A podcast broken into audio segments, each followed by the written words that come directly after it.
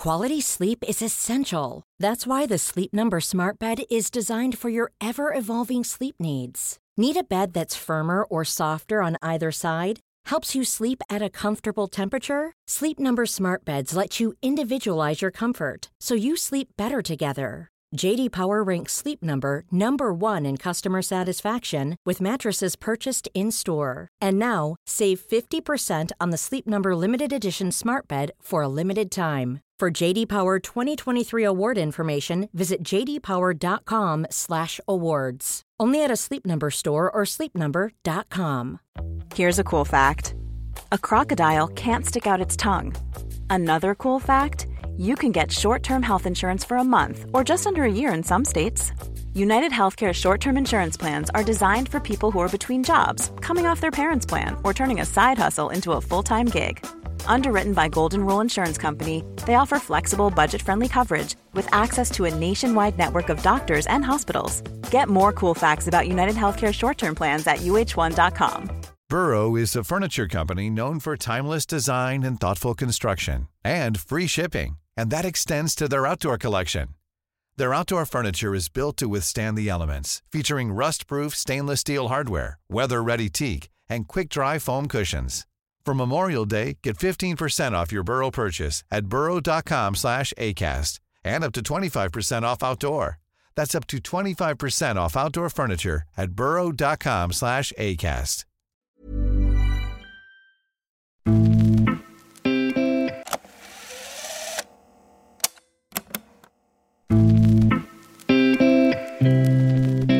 Herrarna är EM-kvalar och damerna laddar för VM och Jens T Andersson är den som ansvarar för de svenska fotbollslandslagen.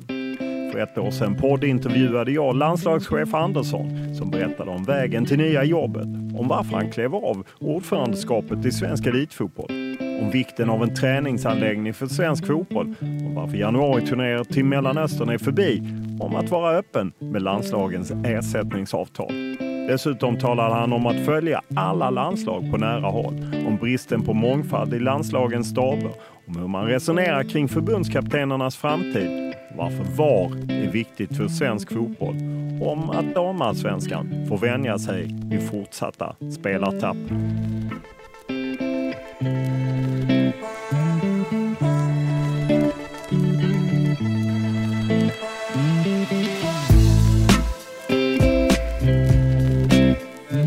Det var någon eh, större match. Den kommer inte att gå till historien som den mest välspelade på Villonavallen, det tror jag inte.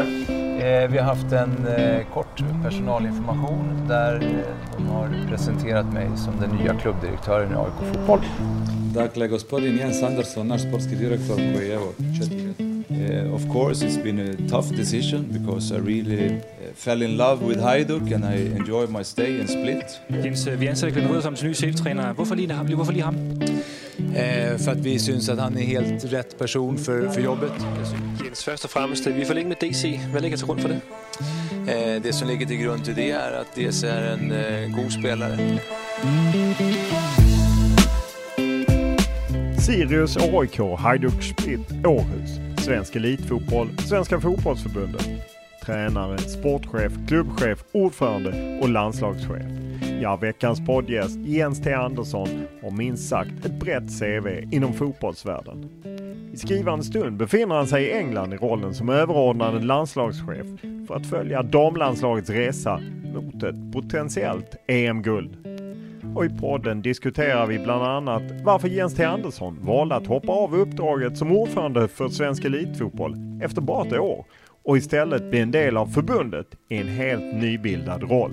För det är klart att det, det kändes inte helt eh, perfekt att, att lämna SEF som jag trivdes väldigt, väldigt bra i under det året så pass tidigt som jag gjorde. Men eh, det var väl ungefär den här tjänsten och rollen som skulle kunna få mig att göra det för att jag hade inte lämnat SEF för ett annat uppdrag i Sverige. Vi pratar naturligtvis även om hur förbundet utvärderar läget kring Peter Gerhardsson vars kontrakt löper ut om ett år samt situationen kring Janne Andersson efter VM-missen och där Jens T Andersson kan se 2024 som en rimlig slutpunkt för herrarnas förbundskapten. Ja, tittar man nu tidsperioden så, så kan man ju tycka det, men samtidigt så utvärderar vi nog det när vi börjar närma oss och eh, i nuläget så är det full fart framåt och de känner fullt förtroende och har fullt förtroende. Och vi talar även om frågan om ersättningar till landslagsspelare och bland annat om USAs nya modell där man lägger ihop prispengarna som damer och herrar spelar in under en fyraårsperiod och sen delar jämnt. Om Sverige ska ta efter den modellen. Det kan ju som alltid vara ett alternativ. Det är jag inte säker på att det kommer att liksom skynda på utvecklingen från Fifa och Uefas del. För det man gör då i USA i det här läget, det är ju faktiskt att man man underlättar för Fifa och Uefa att fortsätta ha ojämlika förhållanden i fotbollen, vilket jag inte tycker är bra. Podden är såklart mycket mer än så här. Bland annat en helt nyinspelad del direkt efter EM-premiären för det svenska landslaget i England. Men vi talar även om tränarflykten från U21-landslaget, om hur han ser på bristen på mångfald i en del av landslagsstaberna, om vad han anser att förbundet behöver bli bättre på, om att förbundet åkt runt för att hämta inspiration till en gemensam träningsanläggning för alla landslag, samt om att det inte förts några diskussioner om en ledarroll för Zlatan Ibrahimovic i landslaget. Detta och mycket mer, men som vanligt börjar vi podden med en faktaruta.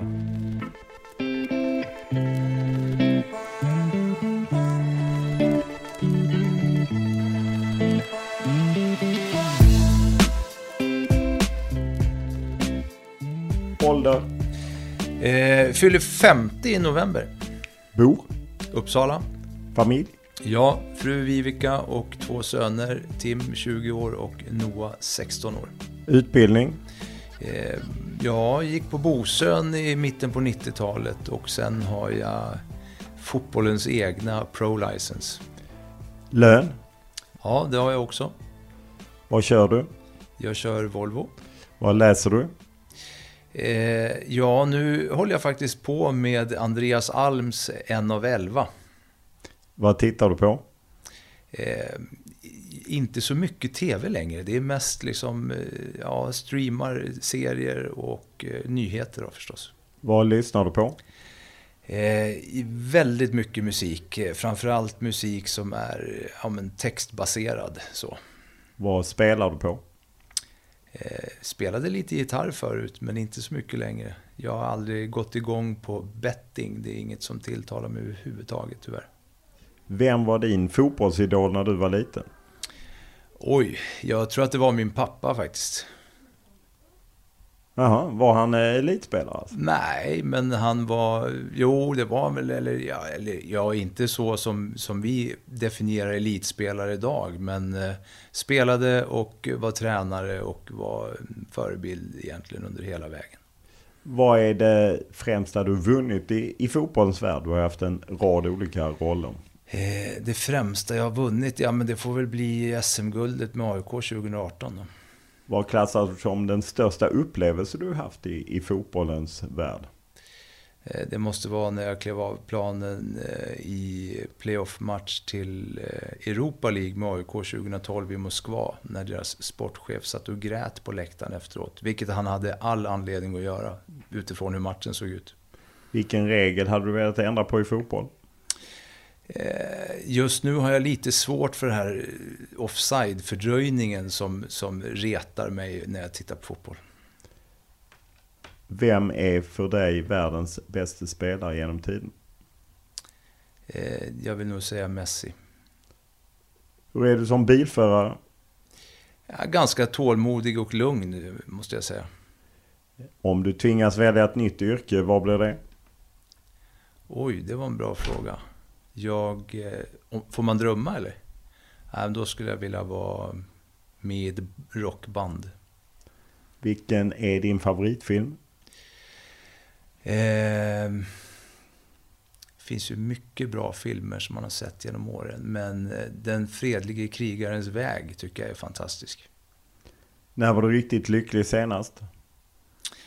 Riktigt lycklig? Ja, alltså det där är lite högtravande. Jag har ju hört din podd förut och funderat på lycklig. Och jag var, jag var glad och harmonisk i helgen då vi firade min yngste son 16-årsdag. Men ja, och det är man väl lycklig då. Vilken är din största extravagans? Oj, jag är inte sådär, jag har inte så jävla mycket. Men jag mår väldigt bra när jag får vara ute i skärgården och åka med min båt. Vi eh, träffas på eh, förbundets eh, kansli nära Friends Arena. Det känns som du har jobbat på många ställen här i, i det här huset mittemot Friends Arena. Både på AIK och på Svenska Elitfotboll. Och nu är du, ja vad är det du är för något? Landslagschef eller fotbollschef för allting? Alla landslag och beachsocker och futsal? Ja, eh, precis. Jag är landslagschef som är en övergripande roll över all landslagsverksamhet i Sverige. Vad innebär, vad är liksom huvuduppdraget för dig? Nej, det är egentligen att eh, leda och driva och förhoppningsvis utveckla vår landslagsverksamhet. Sen är det klart att jag är i ett skede nu där jag har varit här i två månader och fortfarande går omkring med ny på jobbet-skylten på mig och försöker skaffa min insikt i de olika verksamheterna. För det är ganska många lag. Eh, så, så att, eh, men ambitionen är att försöka vidareutveckla en redan väl fungerande verksamhet. Ja, när du så att i samtal om det här jobbet. Vad, vad lyfter man fram som var viktigt? Eh, vad är det man vill åstadkomma genom att inrätta? Det är ju en helt ny tjänst. Ja, nej, men jag tror att det handlar om att, eh, som jag sa, dels utveckla verksamheten men också samordna den och titta. Det har ju funnits, tittar man på fotbollen då så har ju de fyra landslagsavdelningarna som är herr, dam, pojk och flick, de har ju rapporterat direkt till generalsekreteraren tidigare. Eh, och det har väl varit en, en sådär, ett tecken på att det har varit mycket för Håkan Sjöstrand som är generalsekreterare. Så att nu har man tillsatt en tjänst som, som eh, 100% ska kunna liksom följa upp och eh, utvärdera och eh, jobba med den verksamheten och de som är i den som, som gör det operativa arbetet dagligen och samordna det. Hur viktigt är det att ha en rejäl fotbollsbakgrund? För du har ju som sagt eh, Uefa Pro License och, och har ju jobbat i olika roller både i Sirius och AIK. Eh, närmare fotbollen än exempelvis Håkan Sjöstrand tidigare. Nej, men jag vet inte. Det är inte så att jag står på planen och, och driver övningar. Men det är klart att eh, erfarenhet är aldrig fel i den här branschen. Och det är klart att har man, som jag också haft ett sportchefsuppdrag som kanske är mer likt det som jag gör idag, så, så är det en klar fördel tror jag. För att för mig handlar det arbetet, liksom det här arbetet, mycket om att, att ha verkningsgrad i det man gör. Det vill säga det man lägger pengar på ska också ge någon form av effekt. Så att eh, jag tror att den, den erfarenheten eh, kommer mig väl till gagn i det här uppdraget också. Hur gick det till? Sökte du eller eh, sökte de upp dig? Ja, men eh, det är ju så att eh, för de som är, kan historien så, så var jag ordförande i SEF under föregående år och då är man ju också elitfotbollens representant i förbundsstyrelsen. Och där hade ju Håkan ehm, dragit förslag till nya tjänster och omorganisation. Och där dök den här tjänsten upp. Men det var inget som jag reflekterade över där och då. Utan det var liksom en tjänst bland flera som skulle införas. Sen började Håkan och jag diskutera det där och den här rollen. Eh, mest utifrån att jag tror att han ville diskutera den med, med, min erfarenhet som sportchef. Det var så jag tolkade det i alla fall och liksom utformningen av den. Och med de samtalen så, så väcktes också intresset och eh, ja, på den vägen är det och nu sitter vi här. Eh, hur blev känslan, eller lyssnade man lite på förbundet så skakade det till lite eh, kanske bland de landslagschefer som fanns. Det är kanske inte något de säger till dig, men man hörde lite ett sånt gnissel.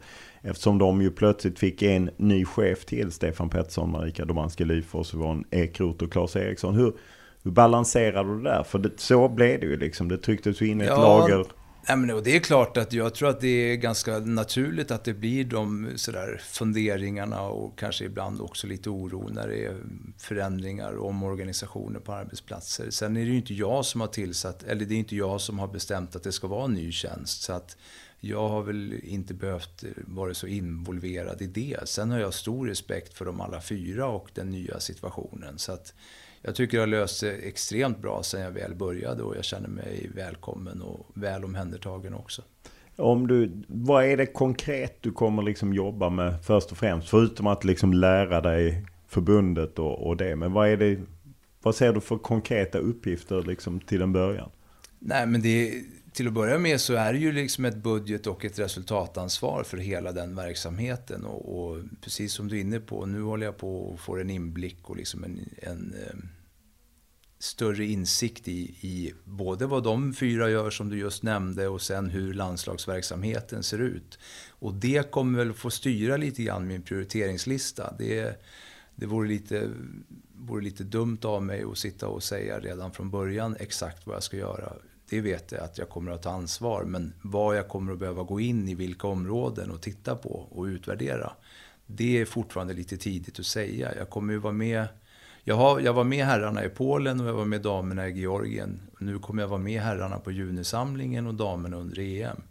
Och sen under hösten kanske i, mer följa pojk och flickverksamheten på deras eh, samlingar. Och där är det ju så för mig att den ena delen är att följa det, liksom det administrativa som sker här, det vill säga planeringen och utvärderingen av de olika verksamheterna. Men också vara där ute och se själva genomförandet och titta, har vi rätt setup när vi är ute med våra landslag? Ehm, hur, hur effektiva är vi i vår planeringsfas? Hur utvärderar vi det vi gör? Jag har en bild av att vi i svensk fotboll generellt är extremt duktiga på att planera. Vi är extremt duktiga, tycker jag, på att genomföra. Men tycker att vi ibland är liksom lite för enkla i våra utvärderingar. Vi utvärderar ofta oss själva och vår egen verksamhet. Och, och där nu är det lite tidigt att säga hur det är exakt konkret här på Svenska fotbollsförbundet. Men det är en bild jag har generellt över svensk fotboll. Att planerandet, genomförandet är jättebra. Men sen så börjar vi nästan planera nästa eh, läger eller match eller vad det nu än är, del i verksamheten direkt efter. Och den utvärderingsdelen, det är där utveckling bor för mig. Så att där, ehm, där har jag stora glasögon på mig. Vad tror du det beror på att det finns en sån tendens att kanske gå framåt snarare än titta bakåt? Jag vet inte vad riktigt. Jag tror att den är sådär. Jag har under mina internationella år fått en ganska stor eh, respekt för kultur. De som inte vet så har du varit i Kroatien och i Danmark och ja, jobbat precis. som ledare. Ja, och jag har fått stor respekt för kulturer och hur den påverkar både kulturen i samhället, kulturen i liksom staden och den specifika klubben som man har jobbat i. Och det kanske är så att vi i Sverige har en kultur av att vi, vi gör det vi är duktiga på. Vilket man ofta säger i idrottens värld att man ska göra. Men jag tror som sagt att utveckling bor väldigt mycket i utvärderingsdelen. Och där, där är min generella bild att vi kan bli bättre. Men det är också en, en, del av att jag skapar mig insikten här nu för att se hur, hur väl vi gör det i vår landslagsverksamhet i Sverige. Då. Jag som förbundskapten kan vara nöjd med det spelarna presterar utifrån deras förutsättningar de har att gå in. Eh, men tyvärr, marginalerna emot. Jag tycker vi har marginalerna emot. Och ska vi vara ärliga så kan man ju säga att 2017 så kvalade vi in till VM genom att slå ut Italien i playoff. Då var vi ett av 13 länder som gick till VM-slutspelet i Ryssland. Då hade vi marginalerna med oss. Den här gången är vi ett av 42 länder som inte går till VM-slutspel. Den här gången har vi marginalerna emot oss. Eh, om vi tar herrarna, du var ju då i, i Polen eh, där det ju inte blev något VM. Vi som följer landslaget fick höra Janne Andersson gå igenom VM-kvalet när han presenterade truppen till Nations League. Landade väl i att det var små marginaler. Vilka krav kan vi ha liksom på ett svenskt herrlandslag? Ja, det, det är alltid sådär förväntansbild kontra liksom den realistiska bilden. Det är, det är, inte alltid den går hand i hand upplever jag. Och det är också kopplat till engagemang. Man vill så gärna att det ska ske så att man förväntar sig det nästan till slut. Och det är klart att tittar vi utifrån våra ranking och, och så, så det är inte självklart att vi på här sidan går till mästerskap varje gång. Hur gärna vi än vill det. Så att, eh, ja, det är klart att som Janne sa i onsdags att eh, vi hade lite marginalerna med oss i Italien i den matchen och nu hade de emot oss i Polen och det ligger väl en del i det. Så att jag, jag tror inte vi kan räkna med att gå till mästerskap varje gång men det är klart att vi alla önskar det. I eh, den genomgången så var ju Janne Andersson, förbundskapten, noga med att påpeka att de har naturligtvis utvärderat. Och det är ju sin sak att de gör. Men för min del landar det ju hur utvärderar Janne Anderssons chefer hans arbete och det, det, faller ju på dig. Nu fattar jag att du är ny, men hur utvärderar förbundet det hela? Ja, jag kan inte prata om hur man har gjort det historiskt före min tid, för det vet jag inte. Men, men det är ju såklart en del i, i, i min roll. Att dels utvärdera herrarna och damerna och pojk och flickverksamheten som egentligen bygger på att förbereda spelare för att spela i våra representationslag. Så att det är väl en sån del som jag tittar på och det är också en av anledningarna till att jag ska vara med nu under junisamlingen. Så att, och jag och Janne har pratat om det också och de, de tror jag är på här sidan är ganska måna om, i alla fall den bilden jag har fått så här långt, så är de ganska sådär självkritiska i sin utvärdering och så. Men, men precis som jag sa i Sverige generellt så är vi ganska måna om att utvärdera oss själva. Precis, det... det är det jag menar att jag, de flesta gissar jag ändå som har jobb idag. Det är ju samma med mig. Jag blir mm. också liksom utvärderad och, mm. och visar, ja, man kanske utvärderar sina chefer i några medarbetarundersökningar. Men om man tänker sig som anställd så blir man ändå utvärderad. Hur, hur gör ni liksom med, med en förbundskapten och det jobb de driver? Ja, men det är väl lite grann det som jag håller på och fnula på nu då. Hur det arbetet ska se ut framgent. Alltså det enkla svaret och det liksom vanliga svaret i svensk fotboll är att alla utvärderas efter resultaten. Vilket jag inte alltid tycker är liksom med sanningen överensstämmande. För att min bild är att du kan göra ett extremt bra jobb som, som tränare eller sportchef i en svensk klubb. Men har du inte resultaten så får du sparken i alla fall. Likväl åt andra hållet så behöver du inte alls vara liksom speciellt eh, lyckosam i din verksamhet som tränare. Men du kan ändå få en spelargrupp som bär ansvaret och når ett resultat och helt plötsligt så hyllas tränaren. Så att det är inte alltid resultatet liksom är för mig det, det är liksom enda sanningen i en utvärdering. Utan det finns mycket annat också. Och det är väl det som jag är nyfiken att titta på. Eh, jag gissar att man tittar eh, utomlands. Alltså att det kanske finns modeller för att utvärdera även fotbollsverksamheten. Var hämtar man inspiration för att när man fnular fram något sånt? Nej men det gör man väl via sitt kontaktnät och, och på klubbnivå såklart också. Eh, men sen så, jag har redan hunnit träffat eh, en del nationsförbund och eh, har för avsikt att fortsätta göra det för att jag tycker att det är en spännande del. Och precis som med allt annat inom fotbollen så, så liksom plockar man godbitarna från lite olika ställen. Det är inte så att vi kan överföra eh, Hollands sätt att arbeta rakt in i svensk fotboll eller vice versa. Men däremot finns det delar i deras verksamhet eller delar i vår verksamhet som går att flytta över och liksom ta del av. Så att erfarenhetsutbytet och liksom träffa människor och diskutera de här frågorna tycker jag är extremt viktigt. Eh, blir det orättvist att jämföra med Danmark som ändå är ett, ett grannland som går väldigt, väldigt snabbt? Det var därför jag inte sa Danmark nu. Precis, eh, som ju redan klart för VM, gick till EM-semifinal. De bytte ju förbundskapten efter det. Åge Harald hade varit väldigt framgångsrik och eh, på något sätt lite modigt eh, sätt. Eh, det kom in någon eh, Peter Böller som väl fick någon motsvarande jobb som du har helt enkelt. Och han bytte förbundskapten. Det, förstår du tanken i att, att söka en utveckling? Att hur gör man det här ännu bättre? Ja, det är klart att jag förstår den tanken. Sen är det också kopplat till att de hade Kasper då. Eh, Kasper Jordman som är förbundskapten Ja, precis. Och som sådär, jag som var i Danmark tidigare hade koll på Kasper sen tidigare och blev ju inte direkt förvånad över att han blev förbundskapten. Så att jag är sådär, ibland kan jag känna att vi, vi i Sverige, eller framförallt ni i media faktiskt, är, är ganska snabba på att kräva någons avgång eller liksom det, så. Det, jag tror faktiskt inte någon har krävt Janne Anderssons avgång. nej, nej, men jag eh, pratar inte, jag pratar inte om, om vår förbundskapten nu, jag pratar om tränare generellt. Eh, däremot pratar man ganska lite om vad lösningen är och vad, vad utvecklingen är. så. Och där tror jag att Danmark, eh, danskarna var ganska klara med att de kände att de hade en utveckling i Kasper Hjulman och hans sätt att spela fotboll. Han assisteras också av min eh, gamla tränare i Århus, Mårten Wighorst, och de har jobbat ihop tidigare och står för en viss typ av fotboll och sådär. Så att jag tror att de var ganska klara med att de hade, en, de hade liksom en lösning som de kände var nästa steg.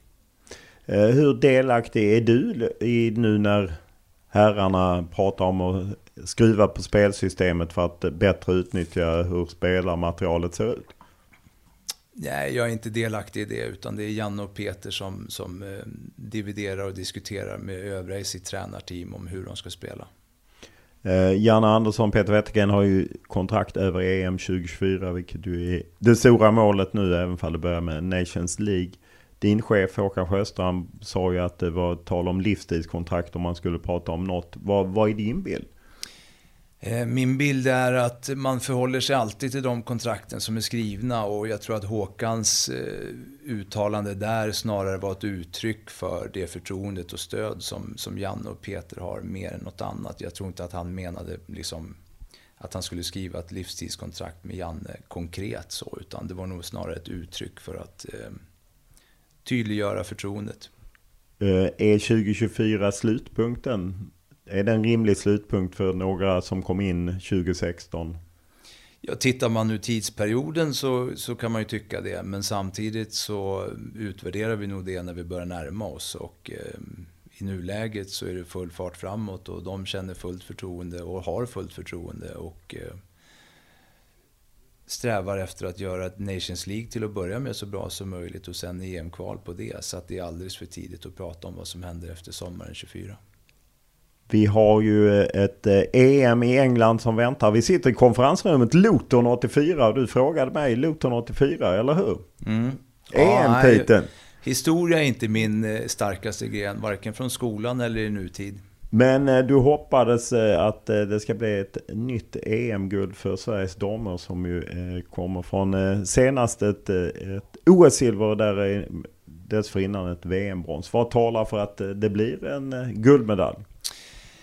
Ja, det är ju som alltid i mästerskap så kommer det vara lite tillfälligheter och marginaler man ska ha med sig. Men det är klart att eh, nu har jag följt damerna kanske lite närmare än vad jag gjort tidigare. Och jag tycker att de har ett bra lag och de har ett bra tränarteam som, som optimerar de, mm, det materialet de har.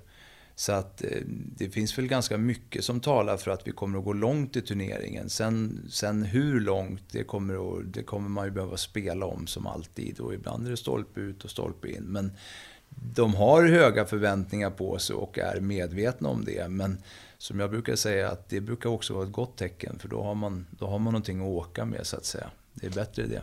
Eh, om du tittar på eh, Peter Gerhardsson och Magnus Wikman, vad är det du gillar med deras sätt att jobba med landslaget? Ja, men det är ju två stycken som känner varandra sen, sen lång tid innan och kompletterar varandra väldigt bra tycker jag. Där, där Magnus är väldigt fotbollsfokuserad och, och Peter också såklart det är det. Men, men har också ett ledarskap som jag tror passar väldigt bra in i den gruppen som de arbetar med. Eh, så att de, de kompletterar varandra bra och täcker upp många områden som jag tror är viktiga i, i ett landslag och inte minst eh, matchcoachningen. Så att eh, de är på rätt plats. Eh, de har ju en fördel av kanske att om man jämför med herrarna att de har fler spelare i riktigt stora lag. Jag menar, det var ju en som spelade Champions League-final även om det blev förlust för Fridolina Rolfö. Nej men flera spelare som liksom tillhör verkligen toppen i Europa på damsidan. Vilket du inte alltid är på. Hur, hur mycket talar det för liksom svensk damfotboll? Eh, ja, men det, det sker någonting nu i svensk damfotboll för att vi får fler och fler spelare utomlands som spelar i bra klubbar. Samtidigt så, så lämnar de vår nationella liga och, och, den eh, i sin tur då får fler utländska spelare och fler yngre svenska spelare. Så att det blir lite som ett glapp i damallsvenskan upplever jag med med att de här spelarna spelar utomlands. Men det kommer vi nog behöva vänja oss vid i, i Sverige utifrån att den europeiska damfotbollen utvecklas i den takt den gör. Det är klart det är en fördel, eh, tror jag, att de spelar på yttersta nivå. Sen vill det ju till att de spelar också. Eh, och där finns det ju en del frågetecken även på damsidan. Men, men eh, vi har några tongivande spelare där ute och vi hoppas ju att de kommer att vara tongivande även i England i sommar såklart. Om man eh, tittar på eh, damerna så har det ju alltid varit, eh, det har inte du missat heller, diskussioner kring deras ersättning. Nu har du ju fotbollsförbundet äntligen gått på att de har lika ersättning förutom prispengar då. Och det är ju stor skillnad i prispengar. USA gick ju nu i, i bräschen för att faktiskt dela på dem. Jag vet inte om du har sett det men de polar sina intäkter i, under fyra årsperioder och så delar man det på jämnt här och dam. Hur mycket pratar ni, eftersom du är också inne på budget och liknande, hur mycket pratar ni om att gå i den riktningen? Ja, men vi, pratar i, vi pratar om det. Vi sitter ju nu i, i förhandlingar med damerna och, och, diskuterar mästerskapsavtal och mästerskapsersättning. Nu får vi tyvärr inte göra det på herrarna då inför VM. Men, men vi tittar ju på liksom alla möjligheter för att eh, fördela mästerskapsersättningar på bästa sätt. Sen är det ju så att nu har man valt den lösningen i USA, men, men vi, har en, vi har en krass verklighet som ser ut att Fifa och Uefa då, som, som står för ersättningen till nationsförbunden, den fördelningen mellan herr och dam, den är inte speciellt jämlik. Och den behöver vi också förhålla oss till, för att någonstans så behöver vi liksom vi behöver ta pengarna någonstans ifrån. Och det är klart att man skulle kunna välja den amerikanska vägen och ta För där har ju det, de amerikanska herrarna den... gått med på att de prispengar vi spelar in, vi delar det jämnt det ja, man precis. får. Men, och det kan man såklart, det kan ju som alltid vara ett alternativ. Det är jag inte säker på att det kommer att liksom skynda på utvecklingen från Fifa och Uefas del. För det man gör då i USA i det här läget, det är ju faktiskt att man man underlättar för Fifa och Uefa att fortsätta ha ojämlika förhållanden i fotbollen, vilket jag inte tycker är bra. Eh, så att, eh, ja, som alltid så finns det ju för och nackdelar med de olika lösningarna. Försöker ni trycka på mer? Jag menar, jag gissar att du kommer ha mer kontakter på andra plan än vad kanske Karl-Erik och Håkan har. Försöker man lyfta de här frågorna? Ja, men det, det gör man redan idag och har gjort under en tid också. Sen vet vi alla att fotbollens ganska konservativa värld, den, den förändras inte från vecka till vecka vad det gäller de här frågorna. Men, men det arbetet bedrivs och kommer att fortsätta att bedrivas. Hur stor budget har du? Ja, nu är det lite speciellt då eftersom jag kommer in i ett budgetår. Så att jag har liksom inte suttit i någon budgetprocess än. Men, men det är klart att svensk fotbolls landslagsverksamhet är en, det är en ansenlig summa pengar i slutändan. Hur mycket, vad ligger det kring? Ja, jag kan inte säga det exakt nu. Men skulle du ta all landslagsverksamhet så tror jag att den ligger någonstans runt kanske 100 miljoner.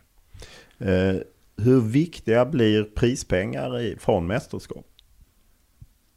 Ja, då pratar du på herrsidan. Ja, man kan ju få en del på damsidan. Men ja. det är ju mest herrsidan naturligtvis. Ja, det, är där det, blir övers, det är där det blir överskott i alla fall. Nej, men de är viktiga för att det är ju pengar som, som eh, tillfaller hela svensk fotboll. Barn och ungdomsidrott och, och vår verksamhet och förbundets övriga verksamhet och grassroots-verksamheten. Så att det är viktigt att, att vi kommer in i mästerskap. För det är egentligen förbundets sätt att jag brukar säga på klubbnivå så var det det enda sättet där att tjäna friska pengar det var spelartransfers och Europaspel. Och för, för ett fotbollsförbund i Sveriges storlek så skulle jag säga att det är mästerskapsslutspel på herrsidan som är den möjligheten. Eh, hur skulle det framöver, säga att Sverige går till EM i Tyskland. Hur påverkar det din budget, din möjlighet att, att öka på resurser kring landslag? Ja, det förbättrar väl de utsikterna, men sen är min bild i alla fall att eh, tittar vi historiskt så handlar det nog mer om att de pengarna har regnat ut i hela fotbollsrörelsen och inte specifikt landslagsverksamheten utan all fotboll. Du var ju med och eh, kollade eh, träningsanläggningar, eh, ni reste runt lite. Vad, vad finns att hämta på att få en gemensam träningsanläggning som ju rätt många länder nu har i Europa? Ja, men jag tror att det finns jättemycket eh, i det. det mm, alltså, vi är långt ifrån först i klassen eh, i den frågan. Och för oss så skulle det vara extremt viktigt att få en hemvist för våra landslag. Eh, så att eh, det är en prioriterad fråga för oss. Och sen är den svår utifrån att ska du bygga en hemvist för, en, för ett nationsförbund idag så, så vill du ha ett antal fotbollsplaner kopplat till det och då blir markytan det som är utmaningen. Men det vore jätte, jättestort steg. Vi har ingen sån i svensk idrott idag skulle jag säga. I den inte, kalibern.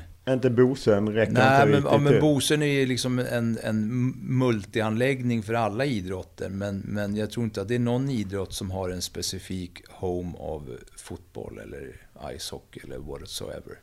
Vad är plusset med att man samlar? Vad är det ni får för inspel från både folk ni pratar med och även besöker träningsanläggningar? Vad, vad, vad vinner man? Alltså, nu var vi och besökte Holland, Belgien och Tyskland och det är egentligen genomgående som alla tre pratar om. Det är att man har, man har ju samlat då liksom landslagsverksamhet, eh, tränarutbildningar, domarutbildningar, kontor. Man har samlat allting på ett ställe och det, den eh, kompetensutbytet som blir har alla tre tryckt på att de upplever att det har lyft sitt lands nivå inom egentligen alla de här områdena. Och det är klart att när vi var i Tyskland till exempel så, så hade de alla sina pro-tränare inne för en fortbildning i samband med vårt besök där. Eh, och eh, belgarna pratade, eller holländarna pratade mycket. De hade ett innovation center där de, där de liksom hela tiden tittade på hur de kunde utveckla olika delar i sitt, allt ifrån sitt VAR-system och domarfrågorna till sin tränarutbildning. Och det är klart att jag tror att när du får den typen av liksom tvärfunktionella grupper som, som sitter och diskuterar saker under liksom fotbollen som samlingsnamn så, så får du en utveckling där som jag tror att vi går miste om att vara separerade idag. Vad är det som eh, ligger eh, och hindrar att det blir en anläggning?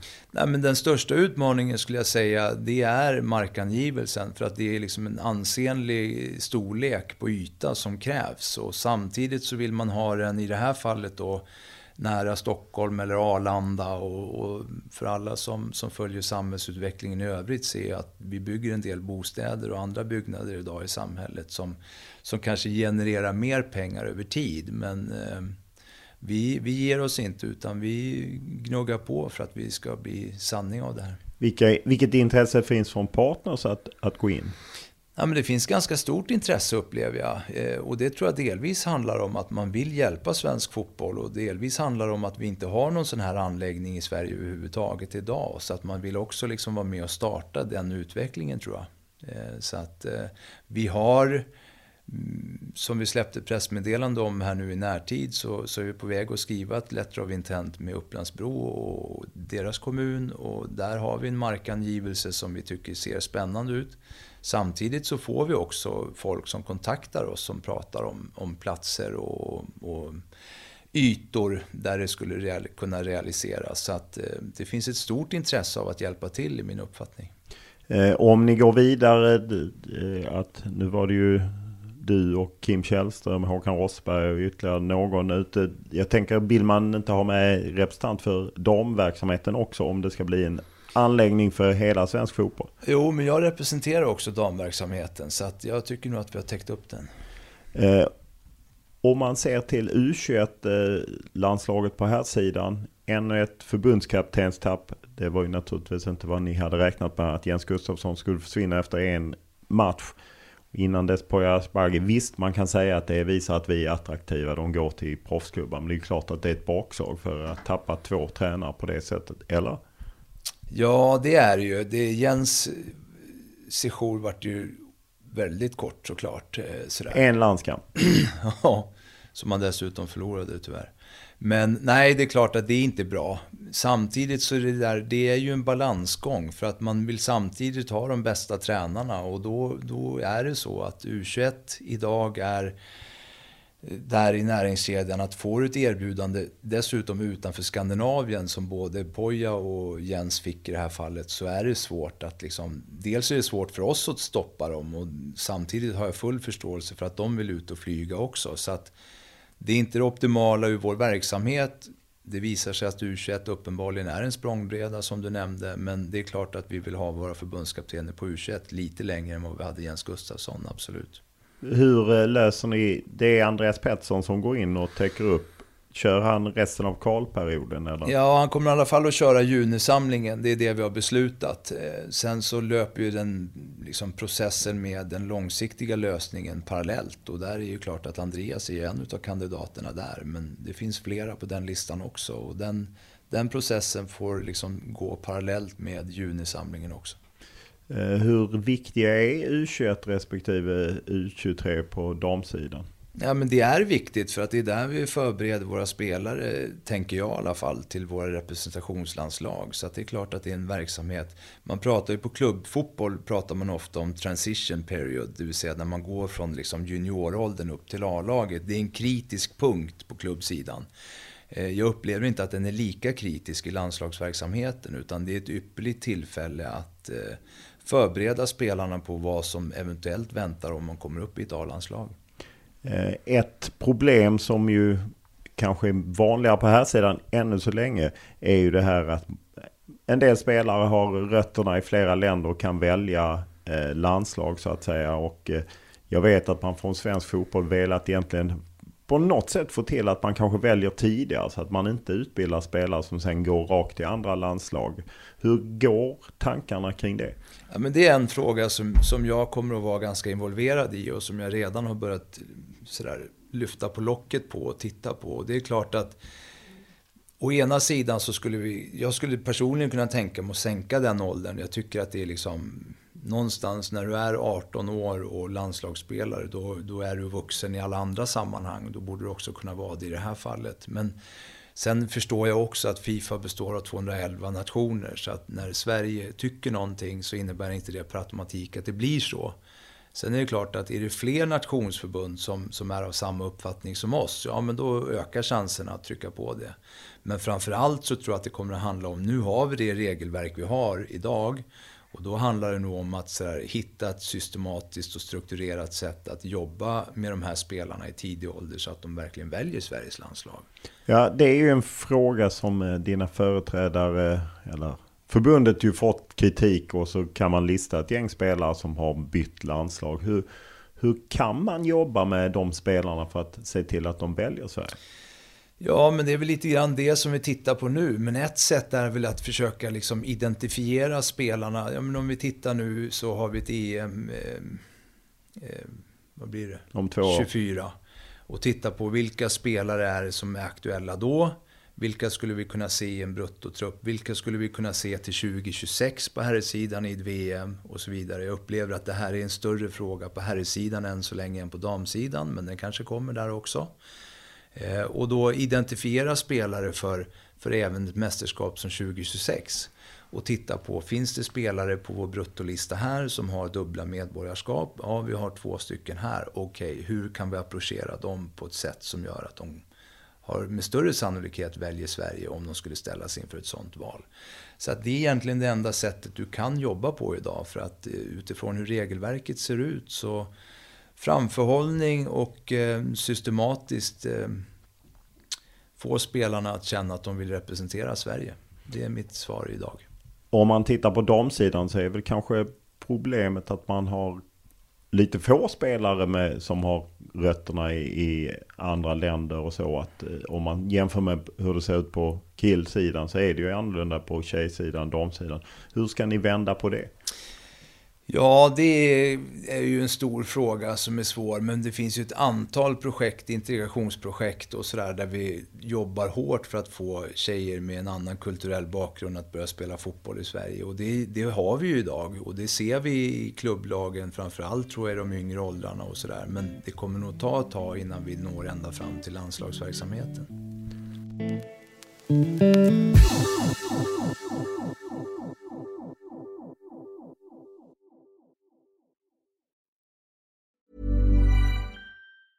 When you're ready to pop the question, the last thing you want to do is second guess the ring. At Bluenile.com, you can design a one of a kind ring with the ease and convenience of shopping online. Choose your diamond and setting. When you find the one, you'll get it delivered right to your door. Go to Bluenile.com and use promo code LISTEN to get $50 off your purchase of $500 or more. That's code LISTEN at Bluenile.com for $50 off your purchase. Bluenile.com code LISTEN. Even on a budget, quality is non negotiable. That's why Quince is the place to score high end essentials at 50 to 80% less than similar brands. Get your hands on buttery soft cashmere sweaters from just 60 bucks, Italian leather jackets, and so much more. And the best part about Quince, they exclusively partner with factories committed to safe, ethical, and responsible manufacturing. Elevate your style without the elevated price tag with Quince. Go to quince.com slash upgrade for free shipping and 365-day returns. Everyone knows therapy is great for solving problems, but getting therapy has its own problems too, like finding the right therapist, fitting into their schedule, and of course, the cost. Well, BetterHelp can solve those problems. It's totally online and built around your schedule. It's surprisingly affordable too. Connect with a credentialed therapist by phone, video, or online chat all from the comfort of your home. Visit betterhelp.com to learn more and save 10% on your first month. That's BetterHelp, H E L P.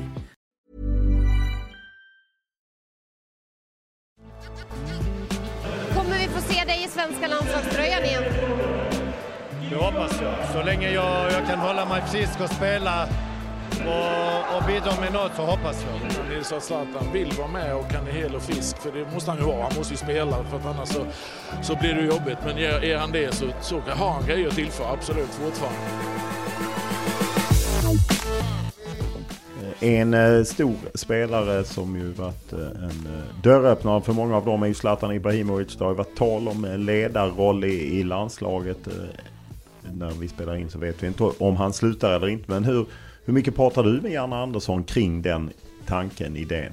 Nej, egentligen ingenting. Eh, för mig är det där också ett uttryck för liksom någon form av förtroende och kärlek de två emellan.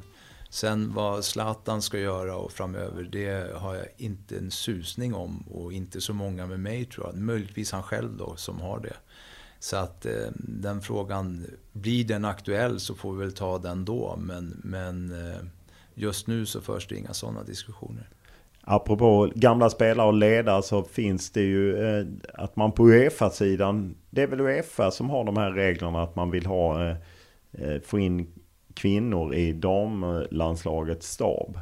Så att det är ju därför eh, eh den gamla landslagsspelaren eh, Victoria Svensson Sandell är med. Eller hur? Hur ser du på det? Att man liksom har på något sätt kvoterar in? Jag tror att man, man gör det man behöver, framförallt på damsidan, för att få fler att liksom välja ledarkarriären och tränarkarriären. Och det där är väl ett verktyg för att nå dit. Sen så, för mig så kommer det alltid handla om vad, vad man som person önskar att göra när man har avslutat sin karriär. Bara för att man har varit en duktig fotbollsspelare så innebär ju inte det per automatik att man vill fortsätta jobba med fotboll. Men däremot, vill man det så ska det inte finnas hinder på vägen i alla fall. Utan det ska finnas möjligheter och det där är väl ett sätt att skapa de möjligheterna.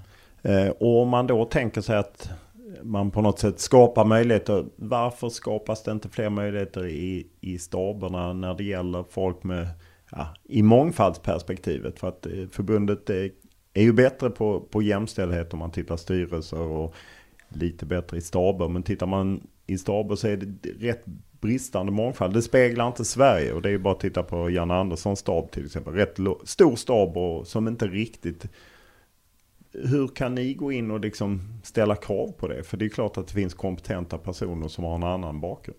Ja, det är också en bra fråga. Jag vet faktiskt inte. Men, men återigen så hade, hade vi haft en person med en annan kulturell bakgrund som var eh, en del av ett landslagsteam. Så det är väl inget märkligt på något sätt för min del. Däremot så är det ju svårt att liksom trycka in folk i den verksamheten. Det bygger ju också på någon egen vilja och liksom... Ja fast egen vilja finns ju nog allt om, det handlar ju nog mer om möjligheter. Ja, men jag tror att vi är på väg dit. Vi har väl några tränare nu i Sverige och i Allsvenskan på herrsidan som kommer från en annan kulturell bakgrund. Och det är väl inte otänkbart att de hamnar i förbundets verksamhet också. Men, men ibland tar saker sin tid och, och, även om man önskar att det skulle gå fortare ibland så är det inte alltid det gör det. Under ditt paraply så hamnar ju även futsal och beachhockey som ju, ja, ibland kan man uppleva att det finns liksom en kamp mellan den traditionella fotbollen och, och futsal och, och, och så. Hur, hur ska du balansera det? Nej, jag upplever inte att det finns någon kamp här om det, utan det är ju, det är ju två olika, eller tre olika verksamheter. Nu har både futsalen och beachhockeyn fått eh, ganska så här, de har fått en större konsekvenser än fotbollen av pandemin. Så, så att där är man väl tillbaka i lite av ett uppstartsläge igen då. Utifrån att beachhockey har inte haft några turneringar och futsalen har varit inomhussport och, och liksom varit hårdare drabbade av pandemin. Så att eh, det handlar om att studsa tillbaka igen och, och, till att börja med komma tillbaka till den nivån där man var innan pandemin. Men jag har så här långt under min tid här inte sett några motsatsförhållanden mellan fotboll och futsal. Hur mycket tid kommer gå till dem kontra mer traditionell fotboll? Ja, jag har alltid lite svårt för att prata om hur saker kommer att bli. Men det är klart att de verksamheterna är ju på, under utveckling och på väg att växa fram. Vilket gör att de tar lite mer tid kanske i förhållande till hur många utövare det är idag. Jämför man det så är det klart att då är fotbollslandslagen som vi har idag, det är väl 15 stycken tror jag. Det är klart att de, de tar ju mer tid då i förhållande till futsal som i nuläget har ett herr och ett damlag. Eh, men samtidigt som jag sa så är de under utveckling och kommer att kräva en del engagemang såklart för att studsa tillbaka igen också. Just apropå att du har ansvaret för väldigt många landslag. Hur, hur viktigt är det att det finns en röd tråd mellan landslag om man går från 15 och uppåt? Eller, och framförallt kanske mellan då U23 eller U21, eh, U23 kontra A-landslagen?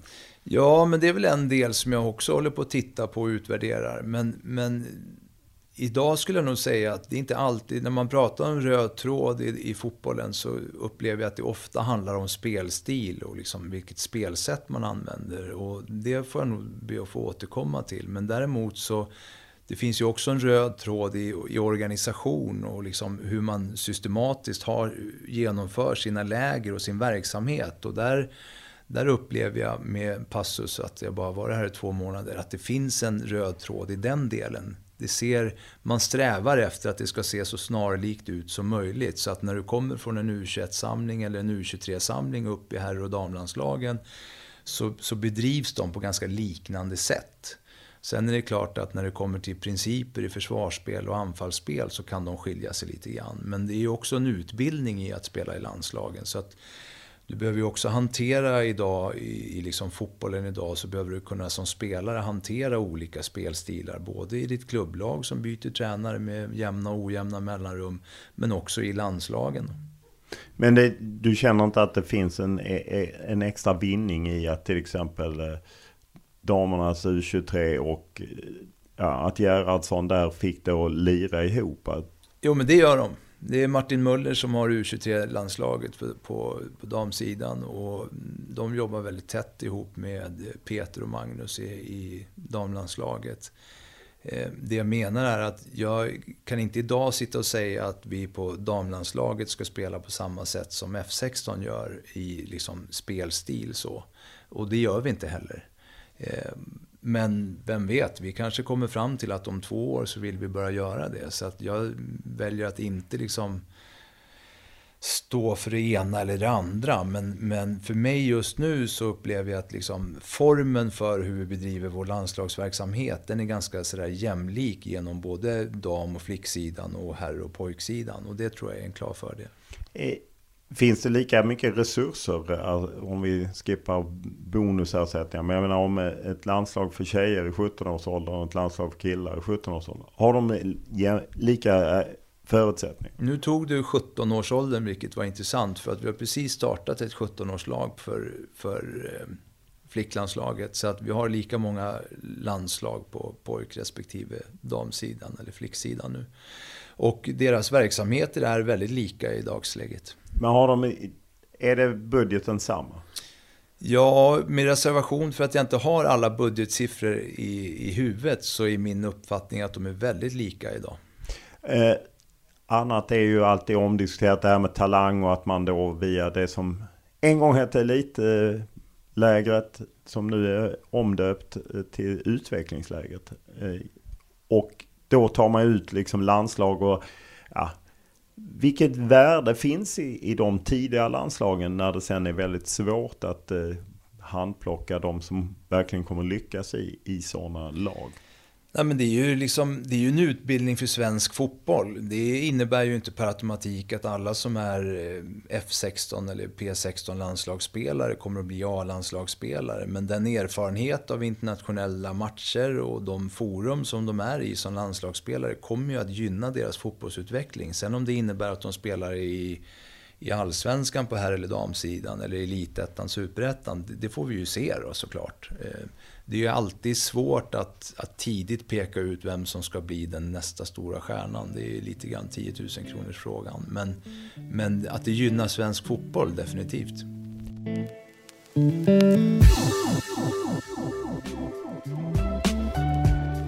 Nu säger vi välkommen till Svensk Elitfotbolls nya ordförande, Jens T. Andersson. Stort tack för det. Jag ska fråga om hur det är på nya jobbet. Jo, men det är kul tycker jag. Mm. Det är spännande på många sätt. Det är roliga frågor att sätta sig in i, så att, eh, det känns bara bra. Du lämnade ju en eh, position som ordförande för Svensk Elitfotboll efter bara ett år och då satt du även i förbundets styrelse. Eh, hur resonerade du när du liksom lämnade ett uppdrag som du... Du hade ju Ah, tagit en valkamp och vunnit och eh, sen hoppade du av trots att du var på tre år. Ja, nej, men det var en, det var en ganska så tuff period för att det var inte alls min plan på något sätt. Utan när jag valde att eh, gå som motkandidat till SEF-valet så såg jag det som ett långsiktigt uppdrag såklart. Och det gör man väl i och för sig all, mer eller mindre alltid när man tackar ja till någonting. Men, men eh, jag skulle nog också säga att när den här tjänsten dök upp och vi började diskutera den så, så kittlades jag av att, att jobba med Sveriges bästa fotbollsspelare och några av Sveriges bästa ledare också. Så att eh, till en början så, så våndades jag lite grann kring det beslutet. Men ju mer jag liksom diskuterade med min familj och med mig själv så, så landade jag i att jag ville ta den här chansen och jag ville ta den här utmaningen för att den kittlade så pass mycket. Trots att jag bara hade varit ordförande ett år. För det är klart att det, det kändes inte helt eh, perfekt att, att lämna SEF som jag trivdes väldigt, väldigt bra i under det året så pass tidigt som jag gjorde. Men eh, det var väl ungefär den här tjänsten och rollen som skulle kunna få mig att göra det. För att jag hade inte lämnat SEF för ett annat uppdrag i Sverige. Det var väldigt svårt att se. Och när jag tackade ja till SEF-uppdraget då fanns inte den här tjänsten överhuvudtaget. Så att...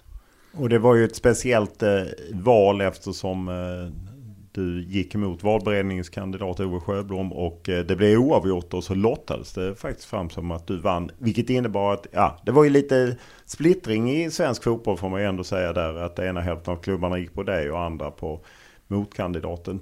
Vägde det in någonting i tankarna att lägga av? Jag förstår frågan, men nej, svaret är helt ärligt absolut inte. För att jag, jag kände egentligen från att från att jag vann den där lottdragningen och resterande av året så kände jag ett fullt stöd från klubbarna. Och det kanske jag inte hade från dag ett utan att jag inte kände det. Men, men när jag valde att lämna SEF då, då kände jag att jag hade fullt stöd från, från så många klubbar man kan. Sen kan inte jag svara för varje specifik person. Eh, så, men, men min känsla var att jag hade fullt stöd. och, och kände väl det ännu mer kanske av reaktionerna när jag lämnade.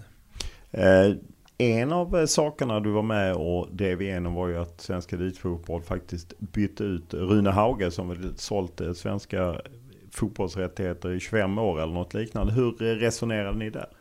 Nej, men det var ju en process där vi hade ett antal eh, intressenter inne för att diskutera vilken som skulle ta hand om nästa mm, TV-försäljningen och nästa eh, TV-rättighetsperiod.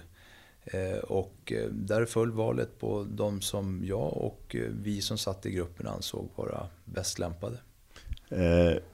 Den, det är Commercial Sports Media med tidigare Kalmar-ordförande Jonas Persson.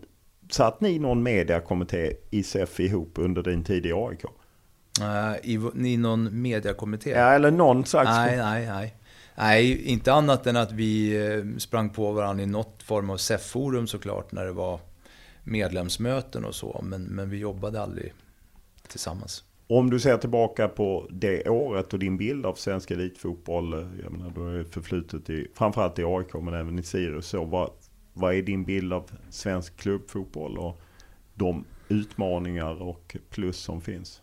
Ja, nu handlade ju mitt ordförandeår väldigt mycket om pandemin och villkorstrappan och det kan man väl säga inte är en del av den ordinarie verksamheten i SEF. Eh, så, även om villkorstrappan har levt under några år, men, men, eh, och det gjorde ju tyvärr pandemin också. Men, men det var väldigt mycket de två frågorna under den här perioden. Men exkluderar vi dem så skulle jag säga att svensk klubbfotboll ur ett SEF-perspektiv mår ganska bra.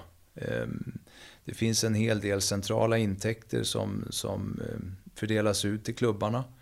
Ehm, sen är det ju så att, det ska man komma ihåg att SEF eh, på här sidan består av 32 klubbar. 32 unika klubbar med unika DNA och unika behov. Och det är klart att det är jäkligt svårt att mätta alla de behoven så. Så att man får ju lägga sig på en ganska sådär generell och allmän nivå.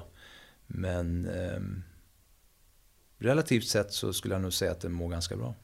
Eh, om du ser eh, VAR är ju en fråga som ju nu ligger hos förbundet. Vad, vad hade SEF och eh, elitklubbarna behövt? Ska de ha VAR eller inte? Ja, men jag tror ju personligen att vi kommer att behöva VAR. Eh, så. Sen, sen är det ju så att vi lever i en medlemsdemokrati och vissa klubbar har årsmötesbeslut om att man ska motverka eh, implementeringen av VAR i svensk fotboll. Eh, jag anser personligen inte att man måste ha någon brådska för att jag tycker att liksom det har varit en ganska sådär trasslig inkörsperiod av VAR med långa spelavbrott och så. Men den blir bättre och bättre och bättre. Och lite som jag berättade om när vi var och besökte Holland, de jobbar liksom aktivt med att, att nå ännu förfinare variationer av VAR i sin inhemska liga. Och ja, låt oss införa det när det inte gör så stort våld på spelet i form av spelavbrott och sådär. För att jag blir också irriterad när jag ser fotbollsmatcher idag som avgörs på felaktiga beslut, vilket tyvärr händer och kommer att fortsätta hända om vi inte inför VAR. Om du eh, ser fram emot eh, liksom en femårstid för eh, de allsvenska klubbarna och vad tror du är det viktigaste de behöver göra för att närma sig Europa eller i varje fall inte att kanske gapet inte ska öka ytterligare? Jag tror nummer ett tror jag är att fler får testa på internationell erfarenhet. Antingen att man får ett uppdrag där ute eller att man tar sig ut dit för att hämta inspiration och för, föra hem. För att ibland så upplever jag att vi blir lite sådär inskränkta och det blir man säkert i flera länder. Man tycker att sitt eget lands fotboll är väldigt bra så att man bryr sig inte om hur det funkar där borta. Men, men jag skulle nog säga att det finns väldigt mycket att hämta hos våra kollegor i andra länder. Eh, jag, kan ibland, jag kunde ibland känna att danskarna var ganska inskränkta i sitt sätt också, att det var väldigt mycket dans. Men de var närmare kontinenten, de var ofta i Tyskland och liksom. Så att jag tror att ett, ett sätt till att liksom utveckla vår nationella fotboll är att hämta internationell eh, erfarenhet. Om man tittar på förbundet så ibland ja, kritiseras det ju för just det du, du säger, att man liksom är vi kan på något sätt. Att, eh, hur öppen ska man vara även här för att ta in eh, Nej, men, inspiration? Eh, vidöppen skulle jag säga. Jag tror att det är liksom... Jag, jag, jag, upplever att när man väl är där ute, som vi var nu till exempel, och, och besökte tre andra nationsförbund, att man är ganska prestigefri i det. Och man tycker att det är kul att det kommer andra länder. Och när vi är där på besök för att prata och titta på deras träningsanläggningar, så kommer vi såklart in och pratar om andra verksamhetsfrågor också. Och de är lika nyfikna på oss som vi är på dem. Så att även om det är vi som är på besök så tror jag att de också kände att de fick en del av oss med sig. Så att det där är någonting som jag kommer att försöka anamma så mycket som möjligt i mån av tid. Att, att eh, hämta inspiration för att det finns väldigt mycket bra saker som görs där ute. Och det är som, som jag säger, det är helt prestigefritt. Eh, om man tittar så finns det ju en massa svenska spelare, både damer och herrar som är ute och i stora klubbar och har framgångar. Så ibland när man talar med dem så upplever de att kanske inte det finns så stort intresse när de väl vänder tillbaka för vad de har för erfarenheter. Det gäller ju inte alla, men en del. Hur, hur viktigt blir det att försöka tömma en sån resurs? Eller kan man liksom systematisera det på ett Ja, men jag sätt? tror att det är bra. Jag blev förvånad själv när jag flyttade hem efter Danmarks tiden där 2017 var väl det. Då hade jag varit både Hajduk Split och i, i Århus i Danmark. Men det var ingen som var intresserad av att höra om vilka erfarenheter jag hade liksom ådragit mig under den där perioden.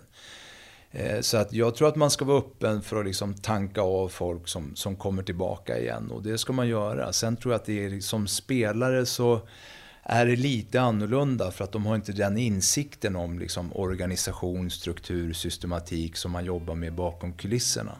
Däremot när du har varit ute i, i ledarroller så tror jag att det finns väldigt mycket att hämta.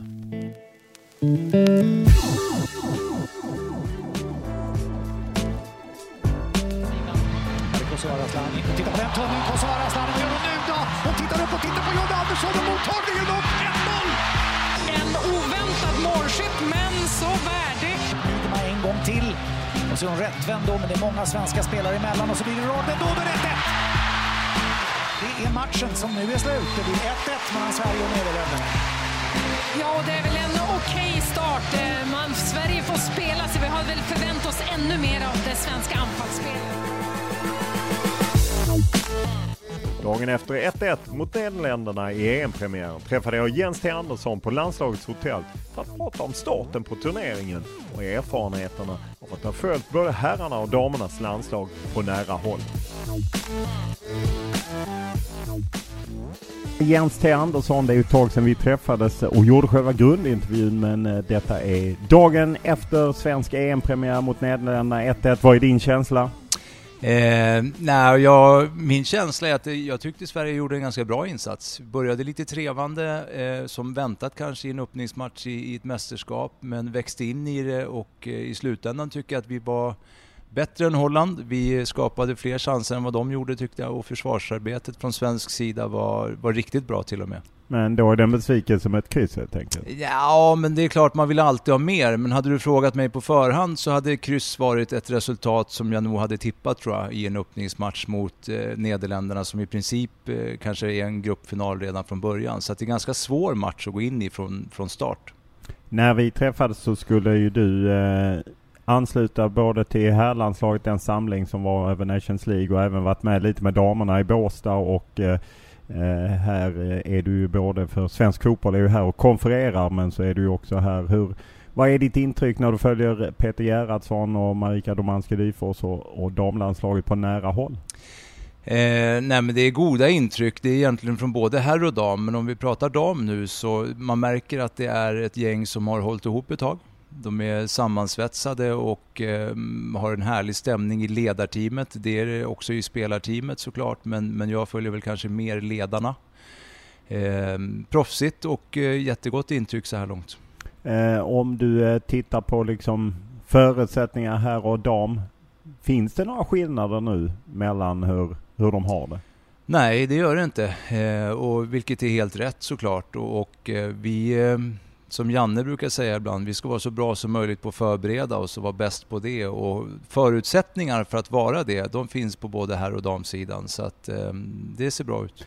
Det är alltså Janne Andersson du syftar på, eh, som för övrigt var här också under gårdagens match. Om du tittar eh, allmänt på eh, EM i England, vad är dina intryck av det hittills? Ja, det har inte gått så jättelänge. Vi kom väl i förrgår tror jag eh, med ordförandekonferensen som jag eh, deltar i just nu och sen så när den är klar så kommer jag flytta över till laget. Men så här långt så, så finns det ingenting att klaga på. Vädret är bra, förutsättningarna är bra och det var ju en härlig engelsk stadion vi fick eh, uppleva igår tycker jag. Ja, Bramall Lane väntar på onsdag. Hur upplevde du inramningen? Eh, du, du var med i marschen upp. Eh? Ja, nej det var läckert. Jag sa vid något tillfälle att jag tyckte Sheffield kokade och det kanske inte hela stan gjorde men, men de områdena runt arenan gjorde det definitivt och det var en härlig inramning även på, inne på arenan tycker jag.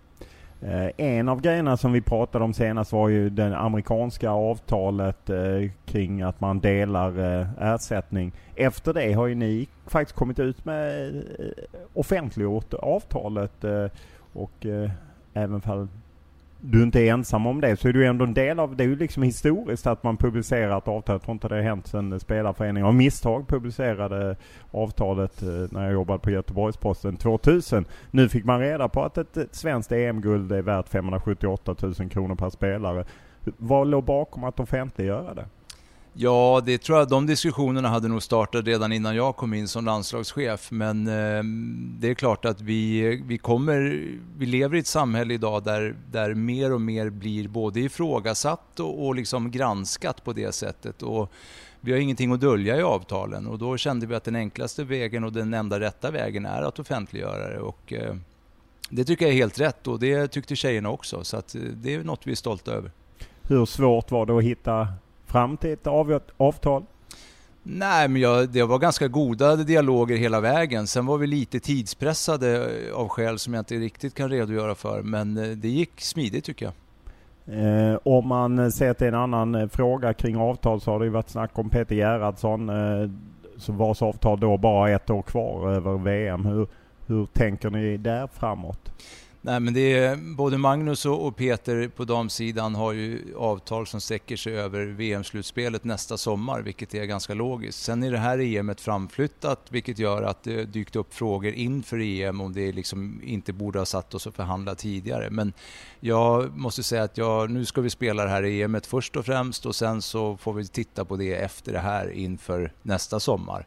Och jag blir också lite grann sådär att jag det blir lite att problematisera tycker jag. För att har man, har man en förbundskapten som har över ett år kvar på, på sitt avtal och så motiverar man att man borde förlänga för att han har varit framgångsrik. Men samtidigt så anställer man ju förbundskapten med förhoppningen om att de ska vara just framgångsrika. Så att det är väl helt enligt plan då.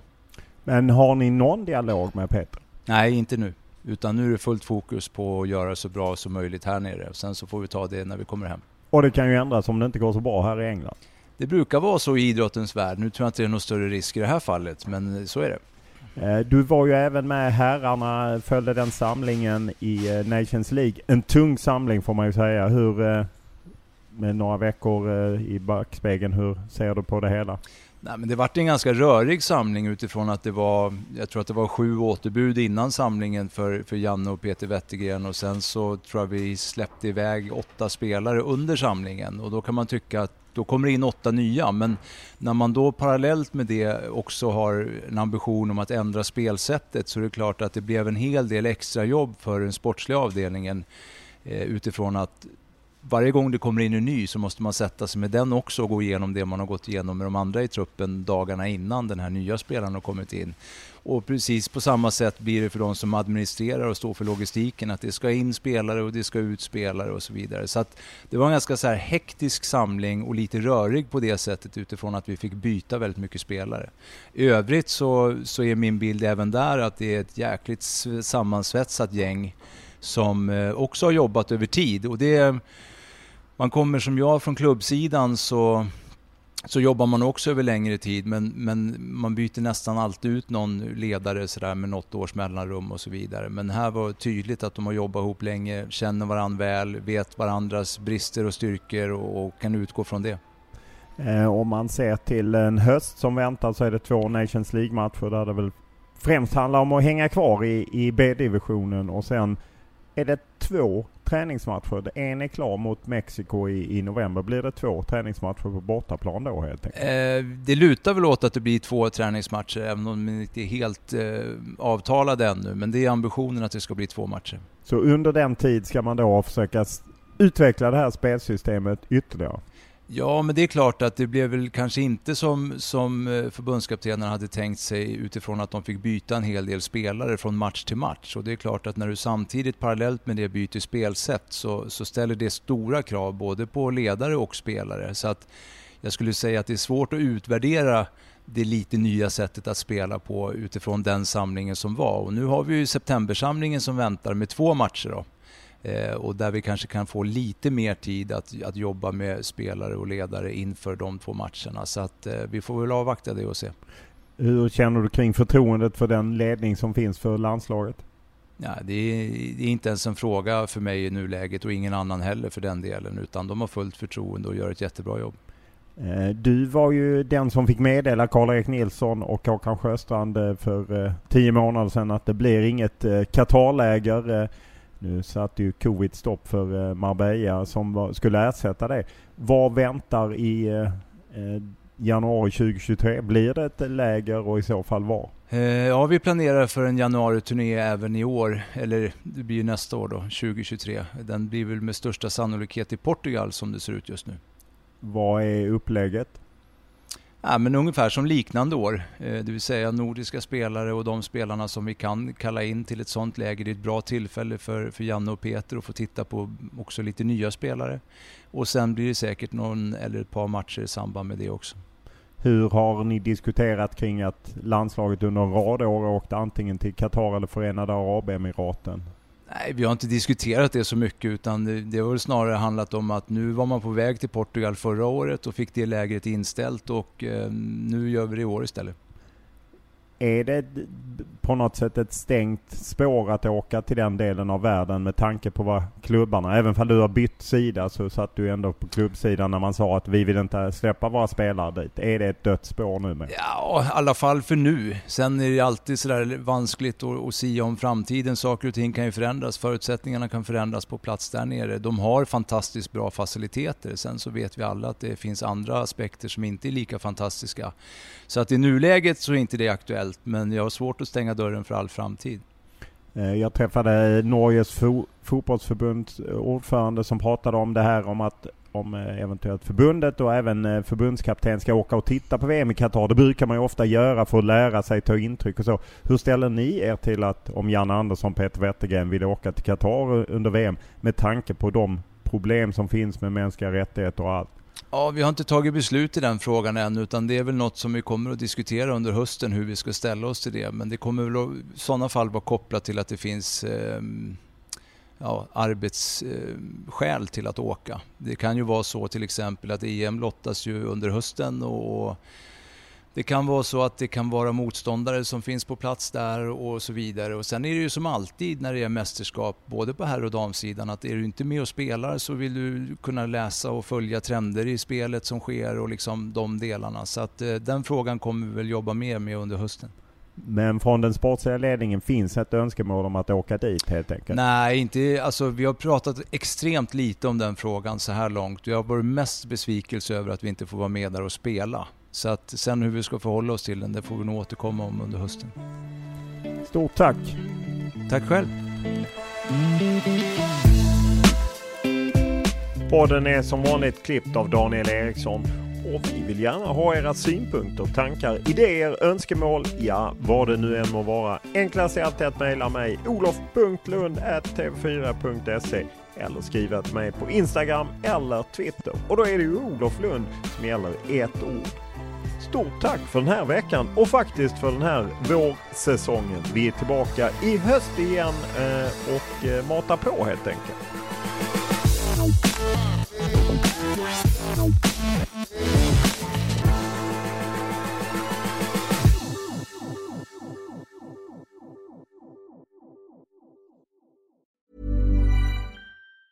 Hey, it's Danny Pellegrino from Everything Iconic. Ready to upgrade your style game without blowing your budget? Check out Quince. They've got all the good stuff shirts and polos, activewear, and fine leather goods, all at 50 to 80% less than other high end brands. And the best part? They're all about safe, ethical, and responsible manufacturing. Get that luxury vibe without the luxury price tag. Hit up quince.com slash upgrade for free shipping and 365 day returns on your next order. That's quince.com slash upgrade.